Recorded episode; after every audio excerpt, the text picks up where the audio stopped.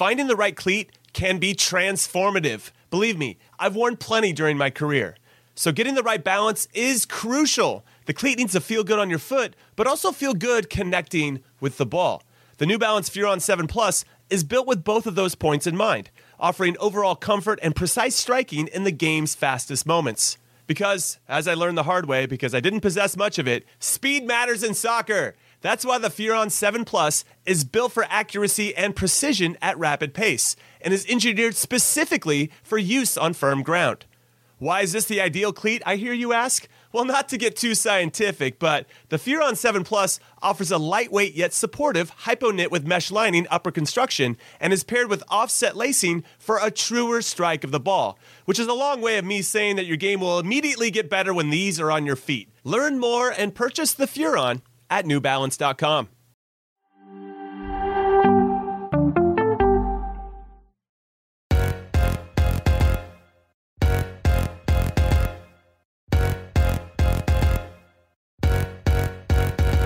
Hello and welcome to another episode of Attacking Third, a CBS Sports Soccer podcast. I'm Sandra Herrera, lead NWSL writer for CBS Sports, joined today, as always, by my colleague and co-host Lisa Roman, broadcaster and analyst for CBS Sports. On this segment, we're hitting you all up with a live recap. There's a lot of games this week, so we're going to be taking a deep dive into KC Current versus Houston Dash and OL Reign versus San Diego Wave. But before we do all that, a quick reminder to follow us on Twitter for all news and updates at Attacking Third. We also have a TikTok and an Instagram now, so you can follow us across all three platforms at Attacking Third for highlights, cool graphics, breaking news, and so much more. And if you're joining us live on YouTube, welcome. Join the conversation in the chat. Some of you are already uh, gearing up and going. You were waiting for us, so we appreciate that as always. But we're here now. Lisa, how you doing tonight? I'm good. We are switching up our schedule this week because we had a Thursday match, one Friday match, a couple Saturday and Sunday, and we'll get to those later. But um, we are going live on this Friday evening yeah. after the second NWSL match. And I love this, Sandra, because usually we record on Thursday and then we chit chat throughout the weekend about the matches that are happening, but we don't actually get together and record until Sunday night. So it's a pleasure to see you, friend. How's it going on your end? Likewise, I'm I'm ready to hang. I mean, I thought about it I was just like, you know what's cool? Staying inside on a Friday night, watching some NWSL, and then talking about it on the internet with people oh, that you yeah. like talking about it with. I was like, yes, plans. We're doing that right now. Uh, yeah, I I enjoyed both of these games, but we're gonna take uh, we're gonna take it one by one. But because we're doing this live right now, we thought you know, we should do. We're going to talk about the game that's most fresh in both of our minds, and obviously, probably some of uh, the other uh, audiences uh, here who are tuning in with us. Uh, we're going to talk about Kansas City and Houston mm-hmm. Dash. Lisa, I know the last time we spoke, we had to say RIP to your notebook. I know. But do you? But did you like bury it? Please tell me you still have the pics. So I still have the pics. I actually ripped out the page because um I had to, you know, close that notebook, put it to rest, but save our picks for this weekend. Um, I, I have them. Have no fear. We both picked Kansas City to win for this first match. So, you know, we're on par Love so that. far. Love that. There's nothing like making a pick and then being correct and being like, oh, yes, I didn't have to come in here and apologize to all my friends for getting embarrassed none of that this week. Kansas City winning this one 2-1. A nice little home victory for mm-hmm. for this franchise, right? Something that they've been uh, trying to work towards during Challenge Cup and they picked this up against Houston Dash and not only did they pick up this victory against the Dash, it's giving them a little bit of a lock, right, in terms of a lead for the central region. Remind, please, Lisa, remind me if I'm if I'm incorrect. We we did do previews of these matches, and we had a couple games that we highlighted as the biggest matches that we're going to be keeping an eye on over the course of the next mm-hmm. four to five days. And I believe this was one of them. Yes, this was one of them because every game in the central region um, matters a lot right now. So, tonight between Kansas City and Houston, this win for Kansas City jumps them up with 10 points. So, they are now number one in Group C, the central standings. And then Chicago and Racing Louisville, those two teams face off again. And the points there could matter because Chicago is in number two at seven points right now. So, these, the central region is, it's a tight race, it's a different race Western, which is tight in a, a, different way with two front runners and then who's going to come in third. Whereas Central Region with Kansas City, Chicago, Racing Louisville, and Houston, it is neck and neck across the board between these teams. So this was a huge match for Kansas City to get this win over Houston and to get two goals, although conceding one doesn't always help them in the goal differential category, which is one of the tiebreakers for the Challenge Cup. You know, when we're looking at uh, this match that we just you know just ended and concluded on CBS Sports Network and we were thinking about a lot of the teams coming up this week coming off of this international window a big theme that we were going to be looking for throughout a lot of these matches was player rotation. Oh yeah. Which are the players who are going to be getting the starts? Who's going to be coming in on on, on you know uh, limited time or limited minutes because of of the international break and the possibility of having a quick turnaround in NWSL further further into the weekend. But for for Kansas City, let's stick with the home side here. When we're looking at their starting 11, you, Adrian, uh, Adi Franch in, in goal, uh, Jenna Winebrenner, Taylor Leach, Elizabeth Ball, Desiree Scott, Alexis Loera, Isabel Rodriguez getting the start in this one for the mm-hmm.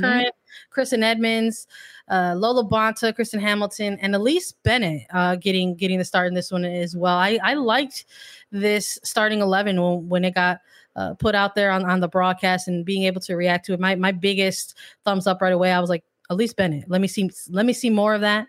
I'm excited for this opportunity in front of this young player. Uh, she's just getting started in her rookie year, and uh, you know when you see a player like uh, Lynn Williams go down, you kind of wondered where where Kansas City was going to go. But uh, this number, this first round draft of theirs to sort of slot it in is kind of looking like she's developing chemistry very, very quickly alongside some of her other teammates. Uh, and uh, we saw uh, Rodriguez getting a start in this one as well. Again, we're talking about another draft pick uh, that the current picked up. So some really promising young talent in this starting 11 for Kansas City current with a Rodriguez, with a Bennett, and I would even include an Alexis Loera in this one as well. And you see somebody like Rodriguez immediately making an impact. Oh yeah, game when we're talking about this opening goal, Lisa this was huge. I mean, starting lineup, we knew that there was going to be player rotations with international break coming off of that break and and seeing which players were going to be fit and healthy and which players were there at training the last two weeks with these coaches because that's a really important factor. So many of these coaches say that they look at training and that's who decides who's going to start the game. But yeah, I mean, you mentioned it. These rookies between Rodriguez and Bennett, specifically Rodriguez getting 68 minutes in this match, and then Elise Bennett up top playing 78 minutes. These are players that are coming into this Kansas City side and maybe weren't initially going to have this much of an impact. But as you mentioned, losing Sam Mewis, losing Lynn Williams, they have now had to step up. When you mentioned uh, Loera and Winebrenner, the center backs for Kansas City, they've started and played most of these games together in that center back pairing. And I really love that center back pairing. We've talked a lot about it already, though. So I want to dive in a little bit on Izzy Rodriguez because this is a player that was influential right from the very start of this game um, because of her ability uh, to get up and down the pitch and drawing those corner kicks that she did for Kansas City. Um, and that's really really how Kansas City got on the board so quickly because um, a corner kick being drawn and then. Rodriguez ultimately being nodded with the assist for this opening goal coming uh, in, in, just the fourth minute from none other than Kristen Hamilton. I mean, that's not a surprise by any means because Hamilton is a player that has said it is up to her to score goals now, to find the back of the net, to be part of every single scoring play that Kansas City has. Matt Potter has put that pressure on Hamilton's shoulders, and Hamilton has taken that with pride and moved forward with it, saying, I'm going to do that. I'm going to work really hard to be involved in every play. And she does that. Opening goal, fourth minute. Yeah. I, I was a little surprised. I was going to say the, the timing of the timing settled. the, exactly like the timing of this one is like it it i think it does a little something if you're the opposition right number one and then you're the visiting op- opposition right and it's just like you're on the road you're coming off of an international window you know where your standing is in this central region for for for challenge cup and then you go down this very early goal. It kind of sets things in motion in a little bit of different way. You maybe have to tap into a little bit of different areas of your game plan much earlier than you anticipated, right? The plan A and then the plan B and the plan C. You know, what happens if we go down first? But adjacent to that, it's like, here's what we'll do if we go down first very, very early. You know, there's all these things that kind of come into play. So this this type of goal that it was too, kind of gosh, just coming off of this set piece, the ability for these Kansas City players to just a retain the ball in the half, right. right. But also the dash's failure in in trying to clear this. You're talking about this ball kind of ping ponging around. We saw a little bit of yeah. soccer tennis come into play. Elise Bennett keeping things in. Rodriguez saying like, "Here we go. I'm just going to lob this back this way," and and Hamilton having the presence of mind to put it away, right? And then all of that happening at the same time at the correct time it kind of made I don't want to say it was a demoralizing goal, but it absolutely puts the dash in an area that they did not want to be. No, in no, this game, and they had not. to play from behind for a while in this. Yes, one. yes. I mean the. F- most important moments of a game is after a whistle is blown those first five minutes so first five minutes after a game is starts first five minutes after a goal is scored or after the half this goal came in the fourth minute. So, so many teams, they fall asleep in those first five minutes, or they think, okay, we're just getting settled. The ball's just getting bounced around. And that's what Houston looked like they were doing. It was like, oh, there's a set piece that's happening here. Okay, we'll see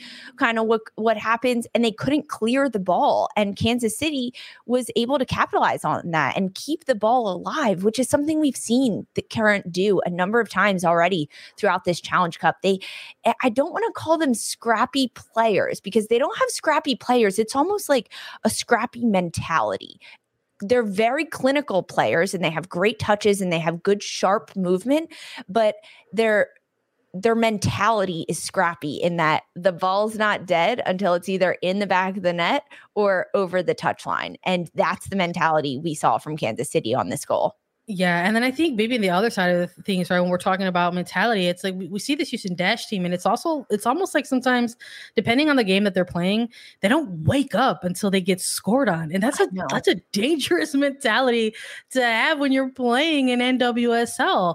And I think at one point, my initial reaction to this, for for those who follow me on Twitter, probably already know, but you know, you you tweet plug it or, at San Herrera you, you tweet underscore. games, and and my first reaction, I was just like, you know what? This is a very interesting defensive concept that we're seeing from the dash, where it's like, forget it. We got Katie Naughton, throw her out there. Let's see what happens. And it's like, uh, what happens is you got scored on in four minutes. Like it's it's um it's Challenge Cup and they're walking away out of this one with a loss but you're just hoping that there's enough here within these lines within the film that this team can look at and try to work on at least for you know the the regular season that is very quickly approaching. Yeah. So to go down that that early, and then you you we saw it a little bit. It's like it shook him up, and they woke him up a little bit for whatever reason. Uh, in the fourth minute of a game, you would would imagine that maybe you want to start off this game with a little bit of a sense of urgency, considering your place in in the standings of this uh, central region. But I like what you said about maybe not a scrap, not scrappy players, but a scrappy mentality, because we started to see.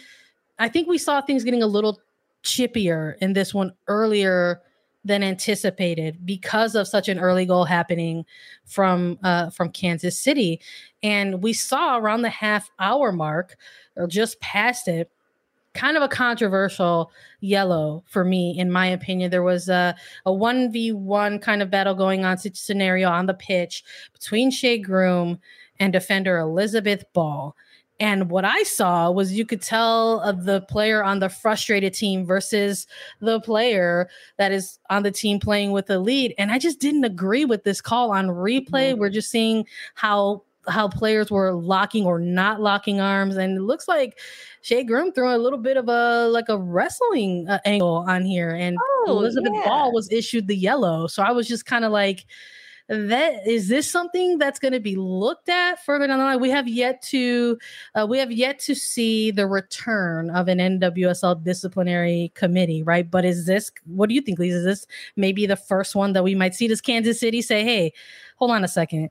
Let's take a look at this yellow real quick one more time i think it would behoove matt potter to try to recall this yellow card against Elizabeth Ball because two yellow cards in group play and Elizabeth Ball has to sit out. And Ball is a very influential player for Kansas City because she is such a lockdown defender and she's a veteran that provides a lot of depth and experience to a Kansas City side that doesn't have that. I love what um Gina Del Corazon said in our chat rugby tackle hilarious but true. This this tackle that happened between these two initially it happened pretty quick and i was like wait wait what happened here? But like ball is still on the ground and Shea Groom kind of popped up quickly and kept walking so yeah. makes me think like okay Shea Groom what'd you do wrong here? And as this replay happened they went in hard for a tackle together ball against Groom and the ball came out. maybe Yes. And the ball came out initially. Their legs got a little bit intertwined. And from the angles that we saw on camera and on the replay, that Shea Groom pretty much does like a headlock move on Elizabeth Ball and pulls her to the ground. Um, I was yelling at my television. I'll be You're honest. Like, what happened here? Yeah. happening? How is this happening? Glad I wasn't on the mic for this one because it's uh, just sometimes it's hard to control your emotions, but I don't have to do that right now. I don't think that was a foul on Elizabeth Ball at all. If anything, I think it should have been yellow on Shea Groom yeah. based on how that happened. And you can see in the replays, Ball is saying, uh, look at this, look what happened. But there's no VAR in this game and there's nothing. I think that this should be a foul that is looked to be turned over by Kansas yeah. City. I didn't I didn't think we were gonna have this week maybe be the week where we're gonna talk a little bit about the officiating, talk a little bit about certain scenarios in the game. But here we are off this international break, and like we've got a couple moments in both of these games that we're gonna go through. But in this one specifically, it's like here's here's a moment where we didn't disagree with, and and here's why. And I just uh so I'm a little curious about if that's something that they're gonna you know want to try to to bring up or get looked at. Uh, but I, I I know you and I both were taking a look at it, and we've been texting yeah. some of these games, and we're like that that doesn't that doesn't seem uh, no. correct in our in our estimation. But we're not the we're not the officiating crew. We're not the ones making those moments, uh, making those decisions in those moments. And in the moment, it's they're pretty quick, right? They don't yes. have the unfortunately they don't have the slow down, pause, millisecond type. There's, there's so many different factors that go into it from a refereeing standpoint. Is positioning, frankly, of the of the center referee. Can they see the foul happening? Are they in yeah. good positioning to understand what's happening? And if they're not, is the assistant referee on the sidelines able to see what happened in a better angle? But that's the referee's first job to be in the right position to make those kinds of calls. Um, and from where she was standing, she thought it was Elizabeth Ball. I, I'm just going to say the facts there that I that's what happened.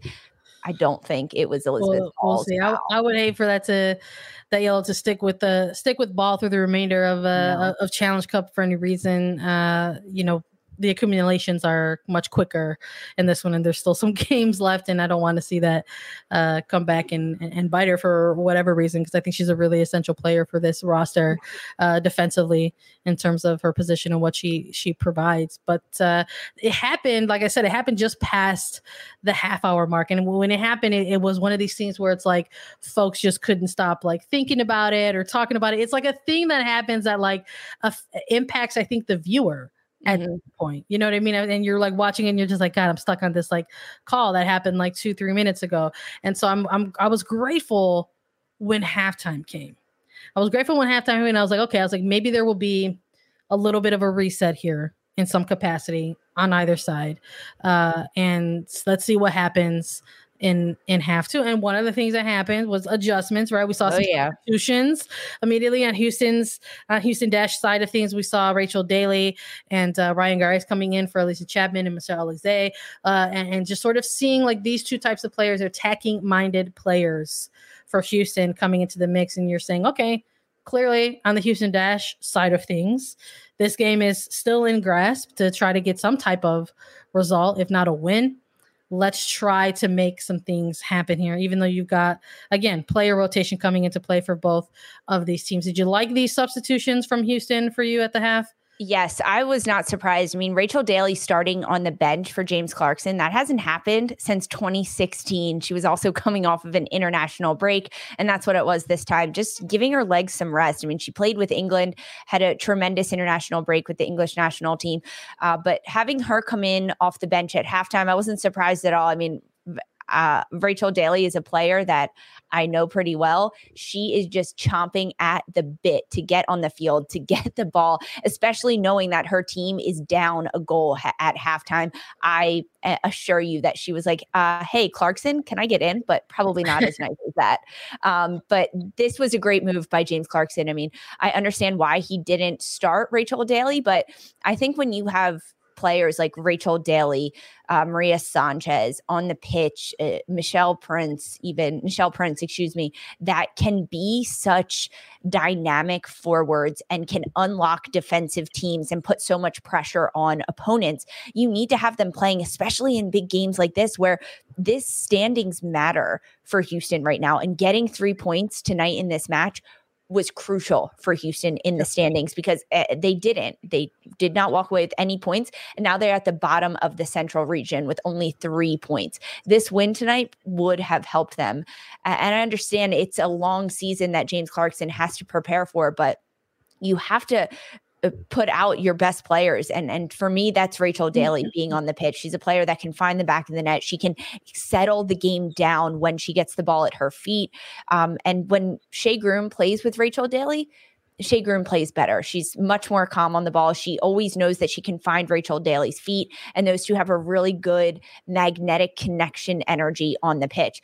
I will say, I think Houston, after this initial goal from Kansas City, Houston did apply offensive pressure to Kansas City that yeah, I, I felt. I mean, I don't know if it leveled out a little bit, yes. but I think that it was this weird combination of like maybe the chippiness sort of continued into the second half, but it, it also kind of leveled out a little bit. And maybe that's I don't know if that's more of a Houston making their adjustments and, yeah. and adapting to that, or is it like maybe Kansas City like taking the foot off the gas a little bit?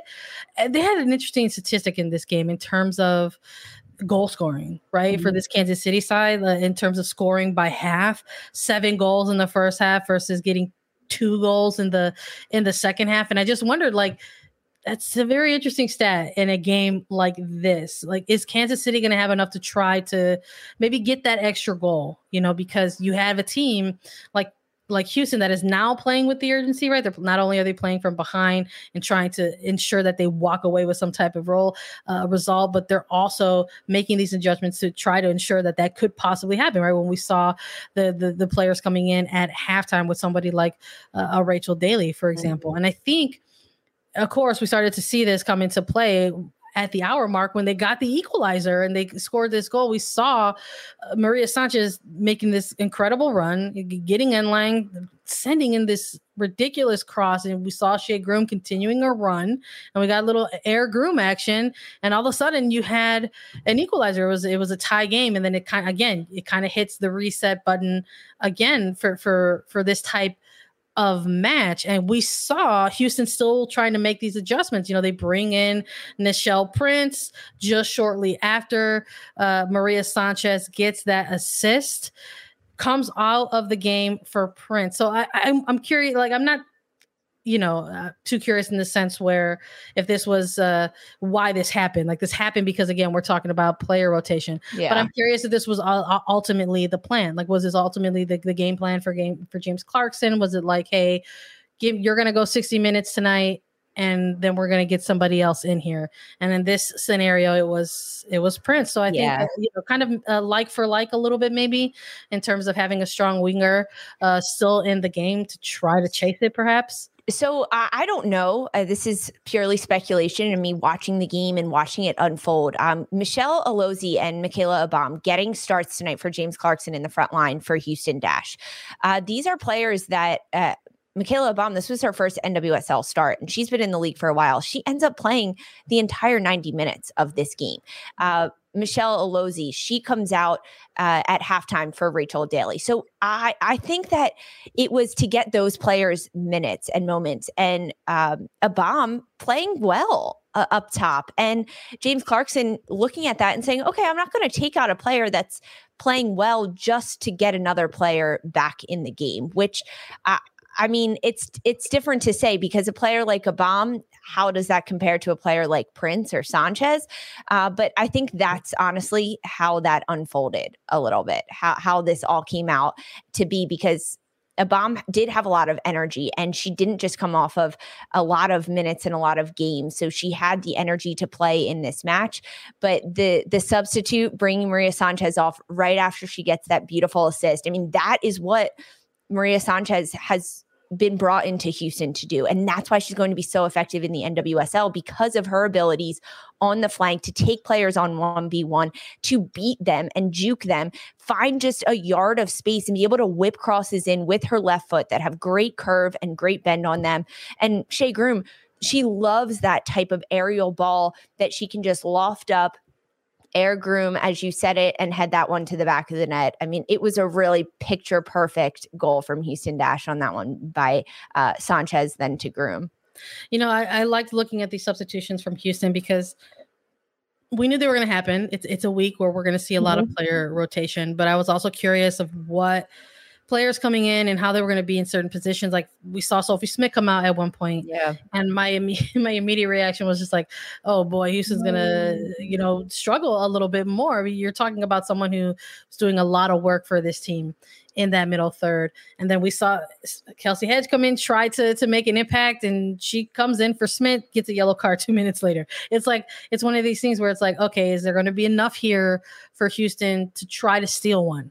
Right on the road. We saw them have this kind of uh, you know ridiculous comeback against Louisville. Do they have another one of those in them? Unfortunately, that was not the case uh, in this one. Kansas City made sure of that. Talking about substitutions who can make an impact, Kansas City had that as well, bringing in Kate Del Fava, right. replacing Lo LaBonta, bringing in Victoria Pickett, replace Elise Bennett. And we saw Kansas City get that go ahead goal in the 80th minute. Victoria Pickett with a right footed shot, making sure that Kansas City took this victory straight home. Matt Potter has to be happy about that substitution. Victoria Pickett comes on in the 78th minute and she finds the back of the net in the 80th minute and Kansas City walks away with 3 points. This is uh, this was a great goal too. This was a scrappy goal kind of from Kansas City and Houston's inability to clear the ball, frankly. They couldn't it, get the mirrored ball. it almost mirrored that opening goal yeah. a little bit. It's almost a theme of the two matches we're going to talk about tonight, uh, not being able to clear the ball, but it was really bad defense defensive abilities on Houston for this second goal that happened. And uh, Kansas City just keeping the pressure on, saying this ball is still a- alive. Let's keep it going. And Victoria Pickett actually does a really nice job. If you go back and watch this goal as it happens, plug, you can watch them on youtube.com slash attacking third extended highlights of this match.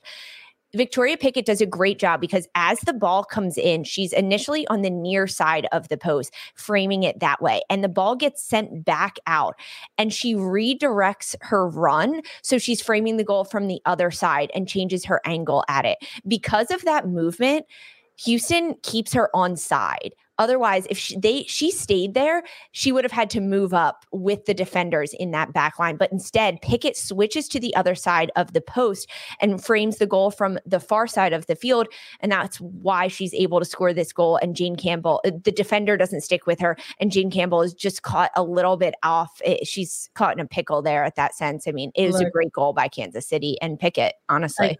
Again my my i love that breakdown elisa because like hearing you describe it like i'm replaying it back in my head. I had a, that react I, I, had the same reaction on twitter. I was like these goals from kansas city man they they just you had one really early and then you had one really late with a little bit of different personnel in either scenario and they just sort of mirrored each other yeah. in terms of the goals that that houston ended up conceding in this one, and there just wasn't enough, unfortunately, for this Houston side to to get on get on back into into the game in terms of at least trying to to pull level right? And and walk away with some type of result on the road, but it just didn't happen tonight. Kansas City, though, picking up the win, picking up all three points. That means that they are sitting pretty right now on top of the central region. But there's more games to get through this weekend that folks are going to keep an eye on, and so will we. And for us at Attacking Third, we've got to get through one more game to recap for you all. And we're going to do that after a quick break. The national sales event is on at your Toyota dealer, making now the perfect time to get a great deal on a dependable new car. Like a legendary Camry, built for performance and available with all wheel drive, you can count on your new Camry to get anywhere you need to go. And with available features like heated seats and a multimedia touchscreen, you can stay connected in comfort and style. Or check out an affordable and reliable Corolla with a trim for every lifestyle, from the hip and agile sedan to the sporty hatchback. There's a dependable Corolla built just for you. Plus, both Camrys and Corollas are available in hybrid models, so no matter your style, you can drive efficiently and affordably. And right now, your local Toyota dealer has more vehicles in stock and is making delivery on new vehicles almost every day. So visit your local Toyota dealer and check out amazing national sales event deals on Camrys, Corollas, and more when you visit buyatoyota.com. Offers end April 1st. Toyota, let's go places. Passion, drive, and patience. What brings home the winning trophy is also what keeps your ride or die alive. eBay Motors has everything you need to maintain your vehicle and level it up to peak performance from superchargers, roof racks, exhaust kits, LED headlights, and more. Whether you're into speed, power, or style, eBay Motors has got you covered. With over 122 million parts for your number one ride or die, you'll always find exactly what you're looking for. And with eBay Guaranteed Fit, your part is guaranteed to fit your ride every time or your money back. Because with eBay Motors, you're burning rubber, not cash. With all the parts you need at the prices you want, it's easy to turn your car into the MVP and bring home that win. Keep your ride or die alive at ebaymotors.com. Eligible items only. Exclusions apply. We're back, and it's time to talk about OL Reign versus San Diego Wave FC. The Reign take this one 3 1 scoring three goals at home. You had again another tale of player rotation, but it did not matter. In this one, you had goals a couple hometown kids, right? Home state kids, and Nikki Stanton, Sam Hiatt, Bethany Balcer also getting on the board in this one, and Alex Morgan trying to make things interesting for a, a little bit at least in this game, but OL Reign walking away with all three points in this one. This was the match that kicked off NWSL action this week, the match that uh, marked the return of the Challenge Cup uh, from the international break. And uh, for the notebook, Lisa, for the notebook's sake, uh, to honor the memory of the notebook that has now passed away, what, what were the picks in this one? So I had a draw at high okay. hopes for San Diego in this one, and you had OL Reign taking the win. So um, I'm a sore loser tonight Listen, for you, Sandra. but congrats, I guess. You're not a sore loser. You just they just embarrass you in front of all your friends. Seriously, come on, Alex Morgan, just notch a few more for me next time. right? It's like, come on, man. Uh, looking at this one, when we did the previews for this mm-hmm. week, this wasn't a match that we had highlighted as biggest match of the weekend slate of games, right? Thursday through Sunday, but we did have it as two teams and uh, who is hottest right now, hottest teams in action.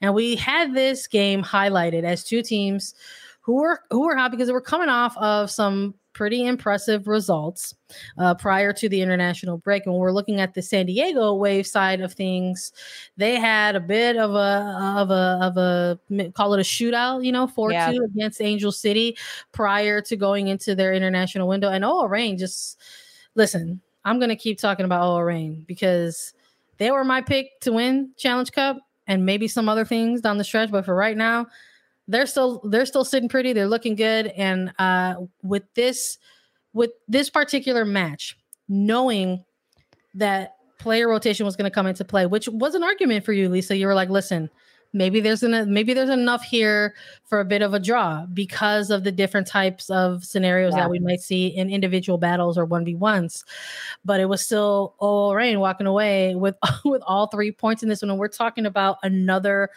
game that had a very very quick start. Goals all in the first half from OL Reign second minute not just the 11th first, minute. The first 11 minutes, three goals for OL Reign. They decided that they were going to show Lumen Field a show. They were going to put on a show, show the fans why they came to Lumen Field, put on a show for Thursday night NWSL viewers all over the world.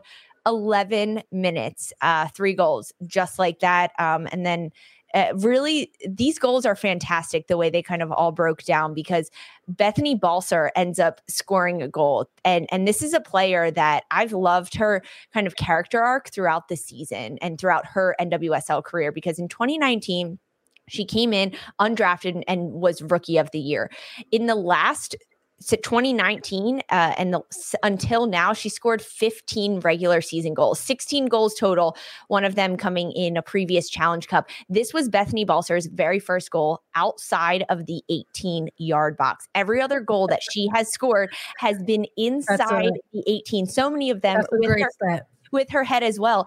And it's because in this match, Bethany Balcer started as an attacking midfielder, whereas every other game she has played in the front line. Laura Harvey what a coach is is she i mean having the ability to look at a player's individual skill and the players on the pitch around them and be able to put these players in certain positions and certain roles on the field to bring out their best qualities and i think we saw that from bethany balcer yeah for sure i, I mean again we talked about the, uh, this a little bit in the preview in terms of the player rotations that we were going to see and while it was a good argument i think for making a case that this could possibly be a draw. It was still an argument for me to try to pick Reign for the win. I think we're looking at two teams in terms of their depth. That this was always going to be like a depth match. Like who's got the bigger bench in this one?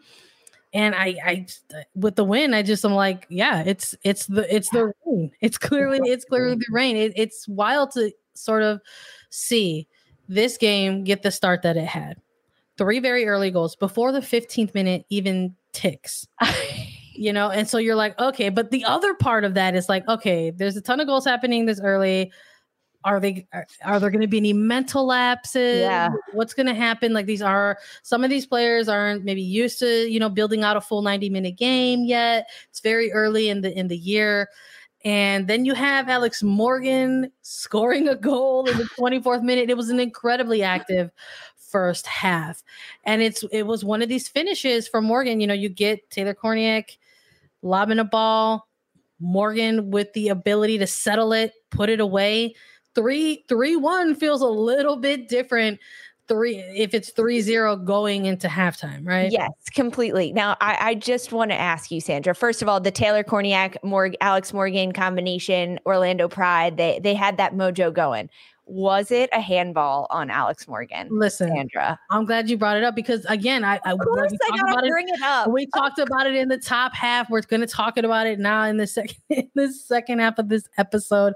Again, it's very early in the year, and at one point, I was like, okay, we're getting some very solid officiating in some of these early challenge cups matches we're seeing the yellows come out before things get out of hand the game is being like regulated in time as it should be. And then you have these moments in these games, and you're like, oh no, here it comes. Because there's a couple moments in this particular game that maybe we got to talk about a little bit, Lisa. And listen, I saw on the replay, thought there was a little bit of a handball action going on there.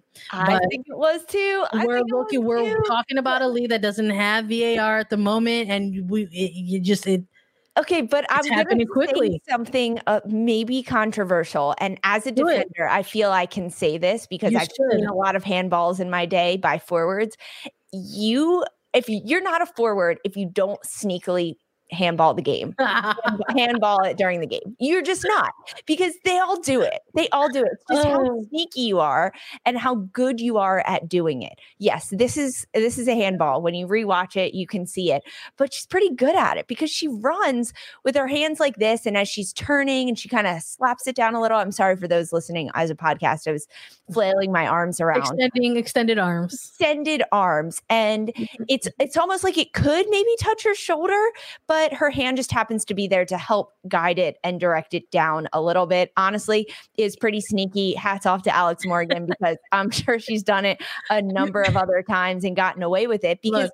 hey, that's that's that's the game, right? There's no VAR and you got to do what you got to do. And uh, besides the handball, an incredible touch from her. You to, I was going to say, you still got to finish, right? Yeah. and it's an incredible finish. Like that's an Alex Morgan goal, right? Like on the back shoulder of the defender, yep. a lofted ball over the top, able to just run onto it in yep. stride, a great volley finish. Uh, that's what San Diego needed. It's a shame that for San Diego's sake, I mean, OL Reign had a tremendous game and their three goals were huge.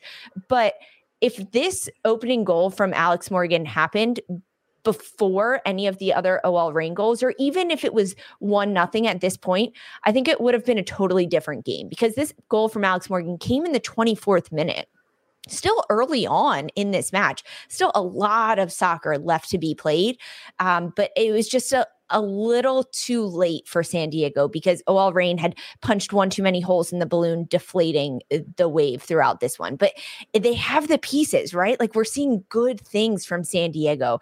Um, but we talked about it a little uh, Kansas City versus Houston.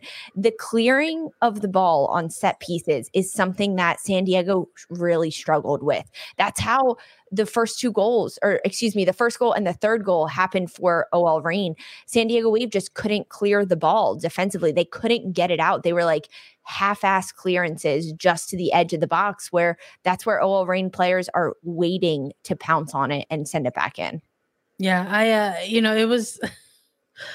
You're. I'm thinking back to this game a little bit, and I'm I'm having a moment, a similar moment that I had when we were talking about this Kansas City and Houston Dash game. At a moment where you get fixated on a call, mm-hmm. and I'm like fixated on on the on the on the no handball call, and I'm also fixated on like the the the tackle in the box, uh, you know that that didn't get called. That like yep. like looking at the replay, and then okay, and, like you you brought up the defender side of things in your mind was that was that a penalty should a, penalty been yeah. given there yeah. if you're calling the game yes that was definitely a penalty i mean she got ball i guess but completely took out her legs that was yeah. yes uh, it's so interesting and and we talked a little bit about this right before we went live that the we're in the second half of the challenge cup tournament and in the first half it was after the first four games, five games, the first weekend of six games, it was like yellow card, yellow card, yellow card, yellow card, suspension. This is happening. By the second weekend, players were already having to sit out the third weekend. There was yeah. red card, there yeah. was yellow card accumulation. And now it's almost like the officials had a powwow. They had a picnic during this international break, and they were like, "Let's see what these players can do. Let's let them play a little bit." And now, uh, in just the two matches that we've already had coming off of the international break, I think uh, the missed call by Ball and Shea Groom in the Kansas City yeah. Houston game, and then missing this penalty kick that should have been a penalty kick in OL Reign versus San Diego Wave. It's not. It, it was a foul. Yeah, there were a lot. There were a number of moments in this game where you're like, okay, like what's going on here? Miss call there, miss call there, or uncall, at least even. At least it was like even from both sides. I'm gonna say. I, I guess maybe perhaps like I'm both coaches can have a little bit of a of a of a case or or make an argument there. I am I am look, I am high on this OL Reign team, but this is another game where I would have liked to see maybe another goal from them in the second half and it just didn't happen. It's one of these things where you just sort of see a game kind of get leveled out and i understand it's it's the first game back from an international break and then they've got another one later into the weekend so you're talking you, you eventually get into a, pres- a preservation mode right where you start making your rotations and things like that. Uh, i mean you know making uh, substitutions at the hours for for somebody like like quinn who is someone who can help close out a game for you, even if you want to try to just sort of ensure that uh, San Diego doesn't maybe try to find any momentum with so much time remaining left in a game, right? Mm-hmm. Or just Fishlock coming in and contributing to a to a defensive shape. It's it's it's it brought a smile to my face, but at the same time, I'm like. Ah, it'd be great if like you get another goal. We saw we've seen this team, this OL Reign team, go up pretty early and then kind of not get another one in the second half. I don't have the stats in front of me for the the, the first versus second half goals in this one, like I did for Kansas City and Houston. Mm-hmm. But I'm a little curious of where we're at for this OL Reign side and that kind of stat category uh, during this portion of the Challenge Cup. It's something that maybe we'll talk about during the next preview when we get a chance. But ultimately, even though San Diego was still making some rotations of their own, shout out to Casey Stoney bringing on the rookie and Amirah Ali. Oh yeah listen, making some noise. Pay attention to Amirah Ali. I would love to start this player. I would love to start seeing this player get more starts actually for this uh, San Diego Wave side. Uh, player whose uh, ability on the ball is evident that they're kind of going to be a little bit of a game changer, and I would like to see more of it. And we saw it in certain moments throughout this game, and uh, quite frankly, maybe Reign lucky that another one didn't get uh, put up on the board by San Diego. I I honestly think that you're so right with Amirah Ali. This is a player that steps onto the pitch and changes the game. And when you look at uh, the front line and the attacking players that Casey Stoney has between Katie Johnson, Jodie Taylor, Alex Morgan, Kelsey Turnbow, I'm going to throw in there as well. Amirah Ali fits right into there. I wouldn't be surprised if we see her start because San Diego is one of the teams that well, and OL Reign, but they play again on Sunday of this week. So we are, are we going to see different player rotations? I would love to see Ali get a start in this one in the upcoming match for San Diego. Um, another player for San Diego that I'm really impressed and happy to see is living up to the potential that I saw them have. Kelsey Turnbow, um, those rights traded from Chicago to San Diego Wave and Kelsey Turnbow getting the start. A lot of games, a lot of minutes for San Diego Wave, and doing a nice job of of trying to hold down the midfield, especially going up against a midfield in OL Reign and having to kind of try to dominate in that midfield and keep possession of the ball and hold on to anything that they can and and it's a really tall task for a player and Kelsey Turnbow is stepping up to it. Um, last player I want to ask you about uh, Carly Telford getting the start in goal, yeah. her first NWSL start, um, the English international for San Diego Wave. I mean, a bit of a tough game to come in on against OL Reign and just kind of getting pummeled in the second, eighth, and 11th minute. I mean, the yeah. second minute goal, the, the initial goal, it was like ping ponging around, went off two San Diego Wave players' faces, yeah. their faces, and then it finds the back of the net, and Telford is just standing there on her heels, yeah. like, what just happened. It was almost like wake up call, Telford. I felt bad for her, honestly. Yeah, it's like it's like, are you asking me about Telford or are you asking me about Kailen Sheridan? Quite frankly, you yeah. know, it's like it's like I can almost kind of like flip the script in that sense. I mean, yes. it's so again, we have such a small small sample size for for all 12 clubs right now uh, in, in NWSL action for challenge from the Challenge Cup specifically, but it is when you're talking about the expansion side specifically, it is so evident that Sheridan in net is such an essential piece for this oh, San yeah. Diego Wave side. I mean, the, we walking away with the loss through one. Telford's obviously going to have things there that uh, you know she's going to want to go back and look at and probably work on. Uh, but you know, with with these two teams, having this early game and then games further down into the weekend, they're absolutely probably going to be taking a look at what to work on, how to work on. And I'm sure Sheridan is someone that they're going to be welcoming back with open arms for the next yeah. future. Yeah, we'll see what happens though. I mean, uh, we had we had our preview episode out earlier for everybody to take a look at, so uh, you can go on back to our feeds and check out the previews for the remainder of the matches that are going to be taking place uh, through uh, Saturday and Sunday. It's going to be a double header and then a triple header. There's a lot of action that's going to be oh, taking. Oh yeah. Place for sure. But uh, we want to thank everybody, as always, for listening to us here at Attacking Third. And I'm going to get you another reminder. There, since there are more games happening this weekend, we are going to be doing another live on Monday morning this time to recap the Saturday and Sunday matches. So we're going to see you all on Monday. So if you wanted to close out your Friday night with us, here you are. If you want to kick off your Monday morning with us, we're going to give you that option as well. So in the meantime, follow us on Twitter and now on TikTok and Instagram at Attacking Third for so much more. We're on Apple Podcast, Spotify, Stitcher, and anywhere you listen to your podcast shows. We're also available as video. Subscribe to us. Hit subscribe at youtube.com slash attacking third. And we'll be back on Monday with a recap for Sandra Herrera and Lisa Roman. This was Attacking Third.